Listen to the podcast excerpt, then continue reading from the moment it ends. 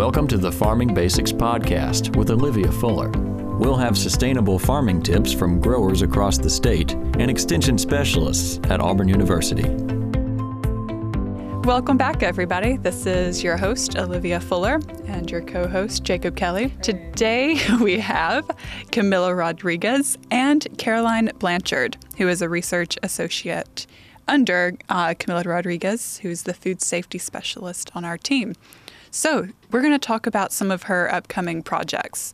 They're surrounding aquaponics and hydroponics. So, we're really excited about this topic because it's um, under researched here in the South as far as I've been able to tell. It seems to be popping up everywhere else across the world. Indoor agriculture is quite the hot topic most everywhere else you look, but here it's still kind of new. So we're excited to learn about your research, Camilla. Thanks for coming on. Thank you for having me again here. I'm excited about all my projects uh, related to aquaponic and hydroponics and control environment agriculture in, in general. Uh, I currently have research projects and extension projects that are coming up. We all know that food safety is a big issue and it's a, it's a still a rising problem in the agriculture. And for fresh produce safety is still being on the lead, causing cause uh, foodborne illnesses in the United States. And if you think about controlled environment, and sometimes people think it's the solution to foodborne illnesses, uh, it could be, you know, it could be safer, uh, but it's still. Uh, there are other risks. There are other problems that it's not. People think about this as being the safest option and then growing safe produce, and they don't pay attention enough on the safety risks that are actually there. You know, they're still being handled by humans, and it's not a sterile environment, so it's impossible to grow. You know, fruits and vegetables is sterile. So, and we we have to think about food safety, and specifically for aquaponics. Uh, if you think about the aquaponics system, which is a living sustainable system. We have fish that is growing on one side, we have plants that is growing on the other side, but we also have all the beneficial bacteria, all the uh, biome and the system. So you cannot do much to kill pathogens in the water. So if you if you have contamination with salmonella in the water or E. coli or even listeria, that could be a problem because those systems are you know uh, plants are growing underwater and everything, um, there's not much you can do to eliminate once the microorganisms are there. So one of my research topic is that I'm looking for biocontrols or bioagents that could be targeting some of these specific pathogens, uh, say Salmonella, E. coli, or you know, or even Listeria. That way, you can kill those specifically, but not all of the others. Correct. Because yeah, it's impossible to grow in a true sterile environment, and one you really you wouldn't want to at the same time. Like it's you need some of that growing exactly. in the system. So in the- when we talk about uh, water that is used in irrigation for conventional farms, uh, there's you know options for chemical treatments in the water. You can chlorinate the water or can use UV light to uh, to like it, to literally kill all the microorganisms in the water because you're not putting the water there to you have the soil that has all the beneficial micro microbiome and then you have the beneficial bacteria and that it's doing their job it's not the water itself but in the aquaponic for example we have the water you know all the beneficial bacteria that is supposed to be in the soil we have them in the water coming from the fish and then that is a sustainable you know um, environment that it's sustainable to continue. Yeah, so we have a sustainable system that it's continuing, you know, all the bacteria that are in there, they're beneficial for the plants, but they're also beneficial for the fish. So we cannot kill those. And we don't and then what we, we work with is uh, biocontrols that are target microorganisms, uh, organisms in general that can target those specific uh, bacteria. In the case uh, research that I'm conducting right, right now, I'm looking at bacteriophage uh, as a as an agent to control salmonella. in the in the water. So for those that they don't know, bacteriophage, also called phage, are the most abundant uh, living organisms in the world, and probably that is they're uh, responsible for you know life and Earth because that's that's these are the organisms that maintain in bacterial population proliferation in equilibrium. You know, there are phages everywhere controlling bacterial growth and everything. So phages only target, there are viruses that target specific bacteria. So we can look at phage that is specifically target Salmonella, E. coli, Listeria, and so on. Okay, so that's very helpful because, I mean, economics are at play here when people are working with these large systems and growing produce in this way.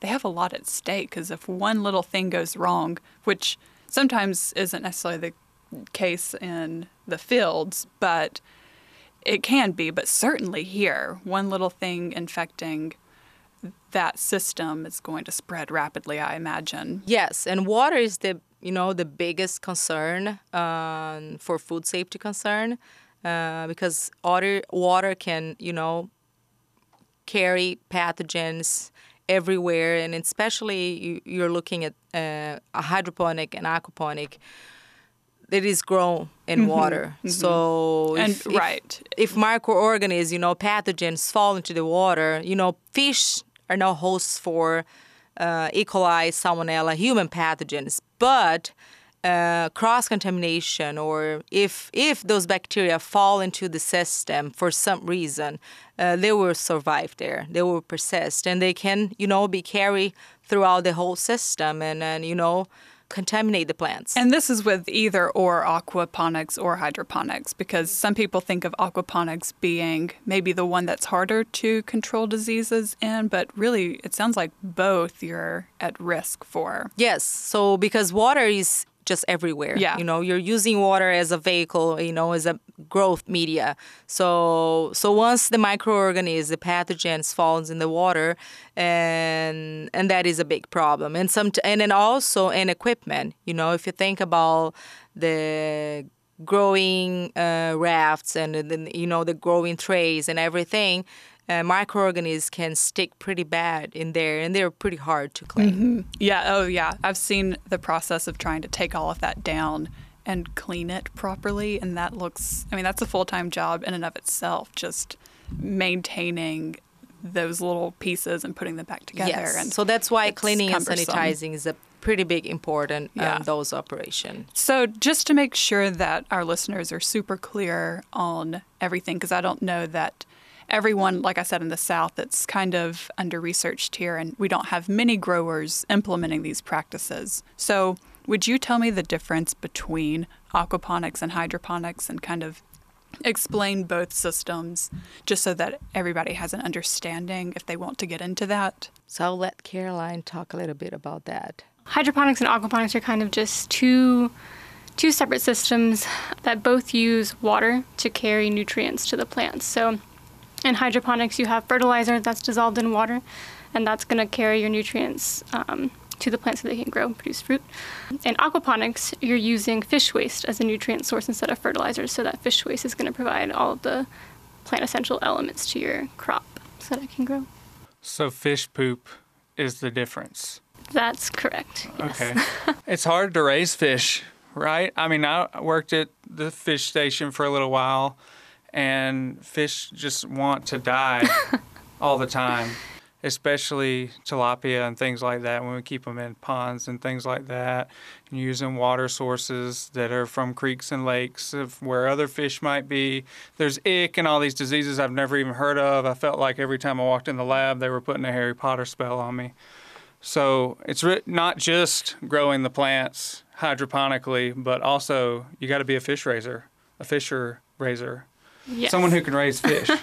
Definitely, yeah. Um, water quality is important for both fish and plants, and if the water quality in the fish tank isn't great, your fish are gonna suffer for it. So, Camilla, can you tell us a little bit about, tell us and the the world um, about the projects you're working on for hydroponics?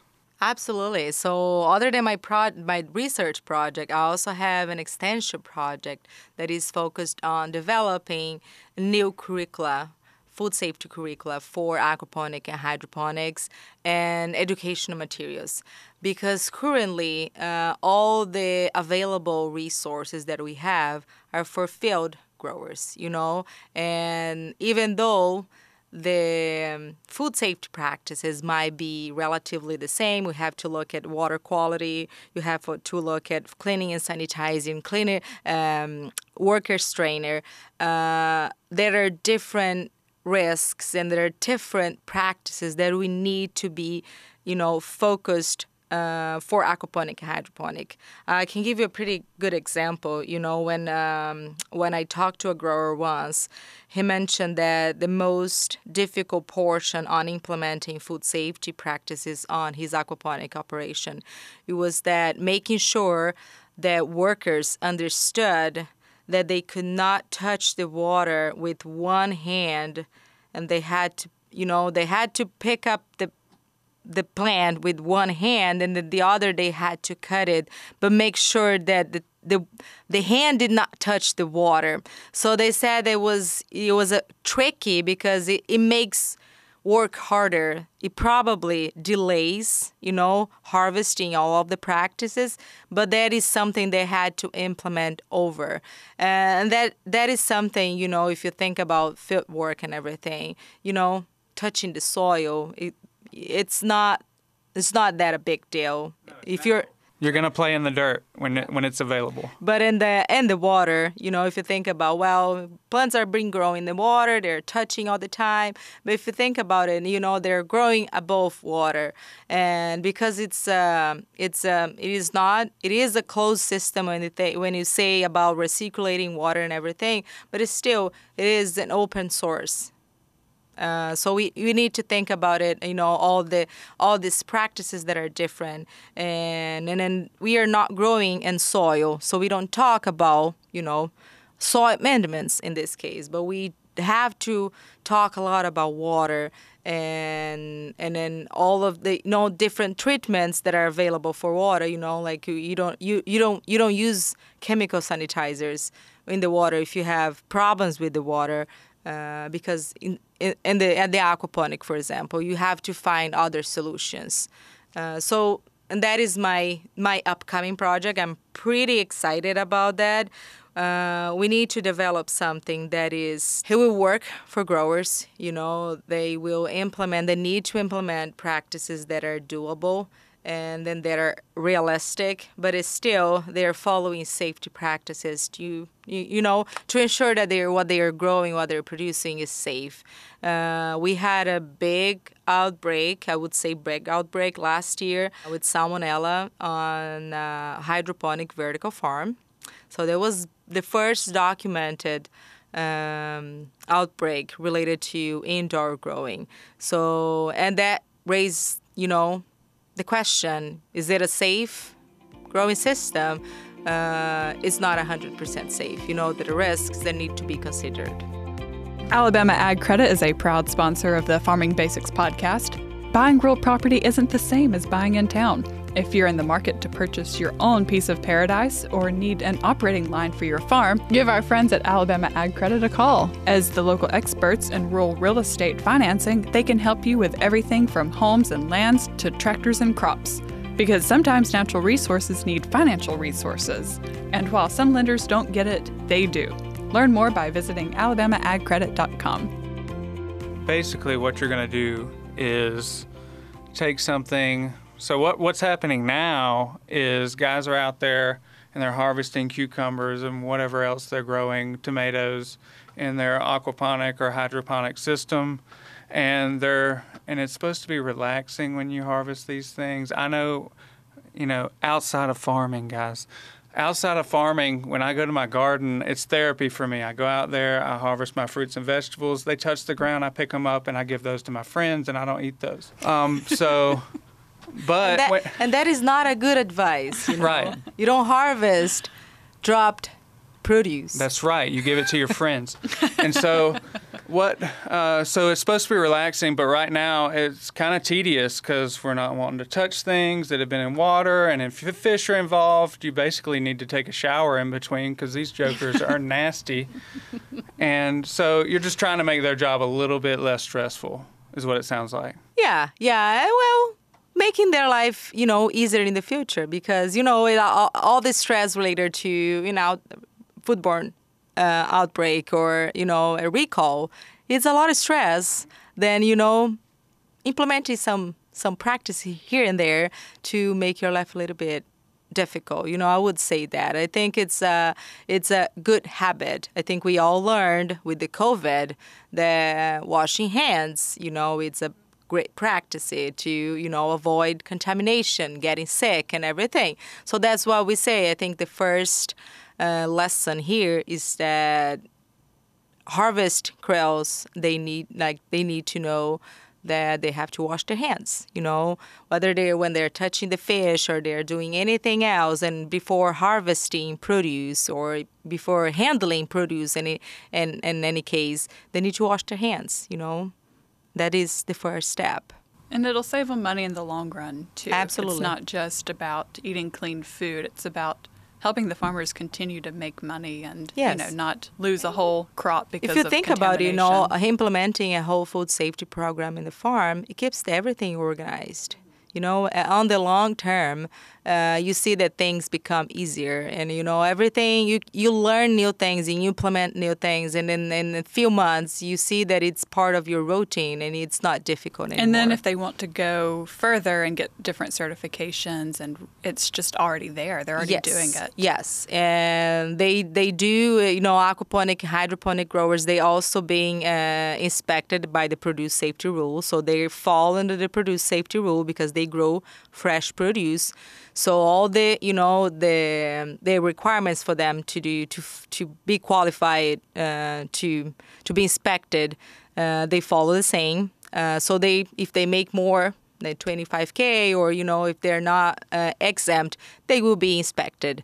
Uh, if uh, if they want to sell their produce um, they're the buyers market requirements you know they need to fall into that too. So gap certification primus certification and so on And those open up a lot of doors for them as well. Um, I know I've seen indoor ag get a lot of attention, and it's good to see now that the research is coming in to kind of back up some of these practices. And it's it's great to see because we do have a lot of urban areas in well the world, but here in the South, that's often overlooked. We still think of it as super rural down here, and I feel like I keep maybe throwing the South under the bus. Um, there's probably a lot more aquaponic producers and hydroponic producers here than I'm aware of. So, can you talk about some of those? How many are there here? There's not too many, mostly I think due to the fact that you know there's not a lot of research about it. People don't really know what they're getting into, but providing more education about that will certainly help them to become more common. Um, I just know from my work in aquaponics that it's definitely easier for, um, or I guess more worth it for a person who's already producing fish to kind of adapt their production system to aquaponics as opposed to like someone who's growing plants to add fish to their system and do it that way. Just in terms of, you know, economics, it's it's cheaper to just buy a bag of fertilizer um, to do hydroponics instead of Is it because that was kind of my next question? How should we, as this emerges and as research comes out to support the growers interested in it, how should we direct them and just for their own understanding, which would be the most economical? I think it depends on what your goal is. So um, if you already have To have make money? yeah, What Well, if that's the yeah, main goal? yeah. Um, so right now with fertilizer costs being so high, it might be better to do aquaponics Yeah. and use that as your yeah, fertilizer. that's what it sounds like. Is feed cheaper? What's you know? Fish feed is based on soy, and soy is grown with fertilizer, so soy prices are increasing, which means fish feed prices are increasing. Um, so, but if you can use like alternative feed sources, I know there's a lot of research being done on that, um, using algae and other kinds of things to feed the fish. There's research kind of trying to close that loop to make it like it can like a really closed system. So something that you grow to feed the fish, and the fish will make waste to feed the plants. That will kind of keep that circle going. So aquaponics, it's this great and wonderful thing that everybody's been working on, and we grow a lot of catfish in Alabama, especially in West Alabama, where Olivia works. Is that a good fish to use? Can we use catfish? Do you just drop a pipe in a pond and you're like, I'm aquaponics now? Or, you know, how does that work? We've done a lot of research on tilapia. I know catfish are kind of the standard, you know, fish grown out for aquaculture here. So we haven't done a lot with using catfish for aquaponics. They're grown mostly like in ponds out in the field. So we've done a lot with tilapia and growing them in the greenhouse. They're um, tropical species, so you can grow them in very warm areas. Um, and we do that so that we can grow them kind of year round, so that they'll like produce waste year round, so we can grow year round in our greenhouses. Aquaponics tends right now to stick to freshwater species because plants really don't grow well when you have a high salt concentration. You know, there's research in the works for kind of trying to expand to either low salinity fish species or shrimp or something like that. That's so. right, because I remember working at the fish farm. We were always salting ponds and doing all this stuff, and I'm like, these are freshwater fish. Why are we throwing salt in there? And they're like, just do it. And I'm like, all right, that's what I did. Some salts are good though because I know that so like we use potassium chloride for the fish to keep them healthy, and that just provides more nutrients to the plants. But like sea salt is what you don't want. I think that was all we had. I think we covered a lot for our growers. If they're interested in learning more, they can find you for sure, Camilla. And then, uh, Caroline, do you want to give your email address if they have questions? So you can reach me at ceb0116 at auburn.edu. Thank y'all so much for coming on today. Um, thank you for listening too. If you want to rate and subscribe, if you're enjoying this podcast, you can do so on any of the outlets that you're listening on. And for updates, you can follow us on farming underscore basics on Instagram. Oh, and download our Farming Basics app. Uh, it's super cool. It's got calculators and all kinds of cool stuff. You can call me directly and we can talk about podcast stuff or anything you want to talk about, Christmas tree farming, which I'm kind of getting into because I really like cutting my own Christmas trees. So hit us up. We're all on the app. And if you're a produce grower and you're interested on uh, knowing the quality of your water, microbial quality of your water, we have just launched a program uh, earlier this summer for the Ag Water Safety Program, then you can reach out to us. There is my contact here, and we can do offer free uh, free water testing for you and, and educational services and everything. So please reach out to us if you have interest. Yes, we are super excited to be able to offer that now to the state. Free is good. Yep. this has been a production of Alabama Extension at Auburn University.